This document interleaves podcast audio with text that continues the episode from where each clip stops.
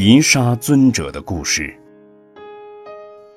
迪沙尊者是佛陀的表弟，在很老的时候才跟随佛陀出家，仰仗着佛陀的关系，接受了很多供养，衣食丰厚。因此不久，迪沙就变得又肥又胖，穿起袈裟来显得臃肿不堪。偏偏他又喜欢在接待访客的大厅坐。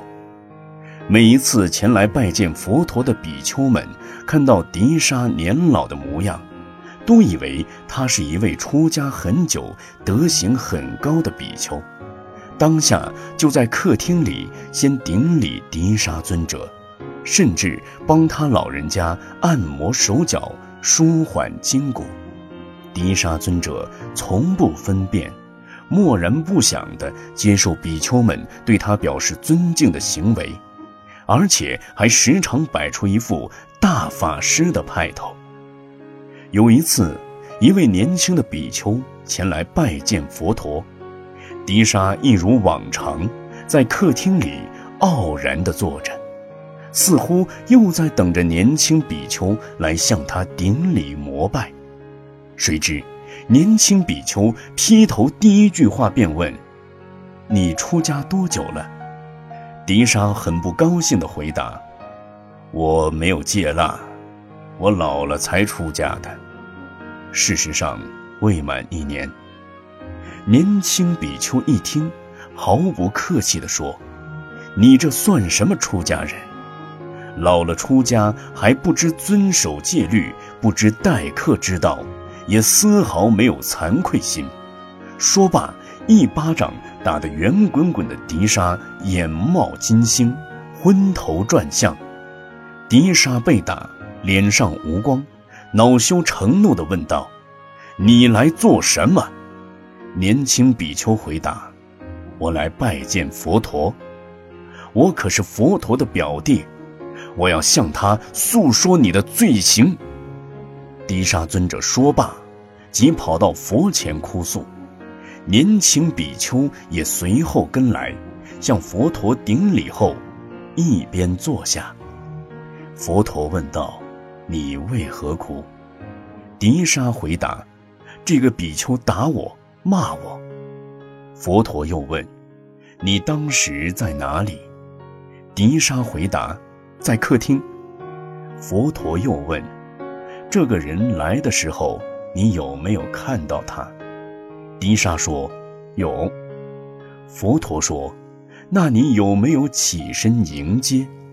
迪沙说：“没有。”佛陀说：“有没有帮忙拿钵和袈裟？”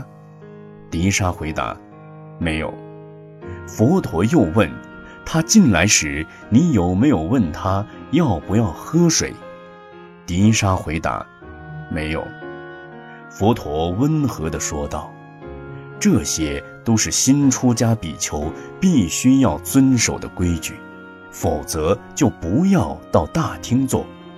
你没有依照这些规矩去做，是你的不对。他打你并没有错，你现在应该向他赔礼道歉。”迪沙老比丘说什么也不肯道歉。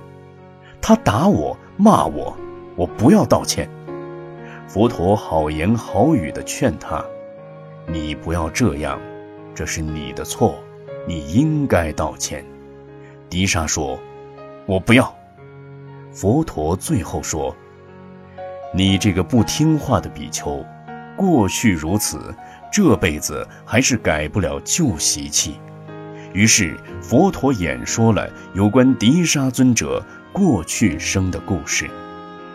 从前，有一个年老的苦行者到一个制作陶瓷的人家借宿，主人很高兴地恭请他住下。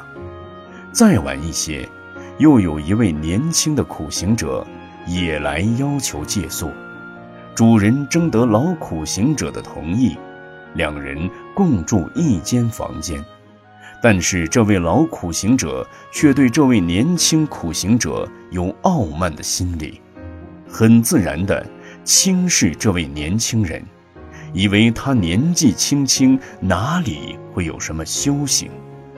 夜里睡觉时，老苦行者睡在靠门的地方，年轻苦行者大半夜醒来要出门小解，在黑暗中不小心踩到老苦行者的头发，老苦行者痛得醒过来，年轻苦行者很不好意思地连连道歉，老苦行者也无可奈何。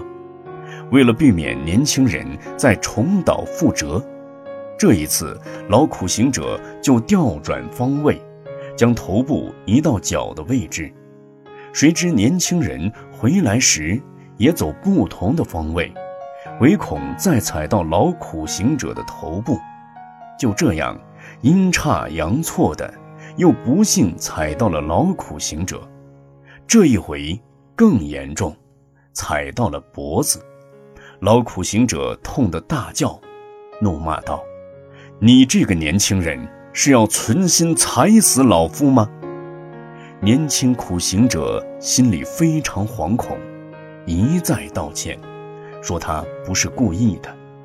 老苦行者哪里肯相信，一口咬定年轻人存心歹毒要害死他，并且诅咒道：“要是谁错了，在明天太阳出来时，谁的脑袋就爆开。”年轻苦行者躺在床上，仔细思考刚才发生的事情，确定自己没有错。如果这样，明天早晨太阳出来时，脑袋爆开死掉的就一定是老苦行者了。想到这里，心里非常不忍心，他不想让老苦行者因为这件事而送命。于是年轻行者就运用神通，在太阳出来之前集中所有的乌云，将太阳紧紧遮盖住，因此这一天太阳始终没有露面，整个城市一片愁云惨雾似的阴霾。不知情的老百姓以为是国王昏庸失德，才使得天气如此，一时之间民怨沸腾。国王知道出现这种情况可能是城里住着修行者的关系，一声令下，立刻查出2位修行者的事。年轻苦行者向国王禀明原委，为了挽救老苦行者的性命，害得全城百姓不见天日，也着实过意不去，因此就想了一个办法，在做陶瓷的主人家取一团陶土罩在老苦行者的头上，当太阳出来时，将老苦行者溺在水里，只剩头上那一撮陶土来代替脑袋爆开。这事老苦行者哪里肯答应，他始终认为自己不会有错。国王只好动员士兵将老苦行者抓住，强行在老苦行者的头上安上陶土。此刻年轻苦行者才解开神通，一时之间拨云见日。就在太阳要出来的那一刹那，士兵们迅速将事先浸在水中的老苦行者的头往水里一按，只露出头上那一团陶土。说时迟那时快，那陶土做的头果然爆开了，老苦行者因此逃过一劫，幸免于难。而这位老苦行者正是迪沙尊者。迪沙尊者在听了佛陀演说自己过去生中的故事后，豁然开朗，于是心平气和地向年轻比丘道歉。佛陀因此而说偈言：“彼骂我打我，拜我劫夺我，若人怀此念，怨恨不能息。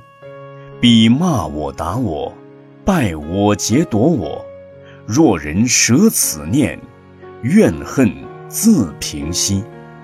佛说此偈已，会中大众同沾法益。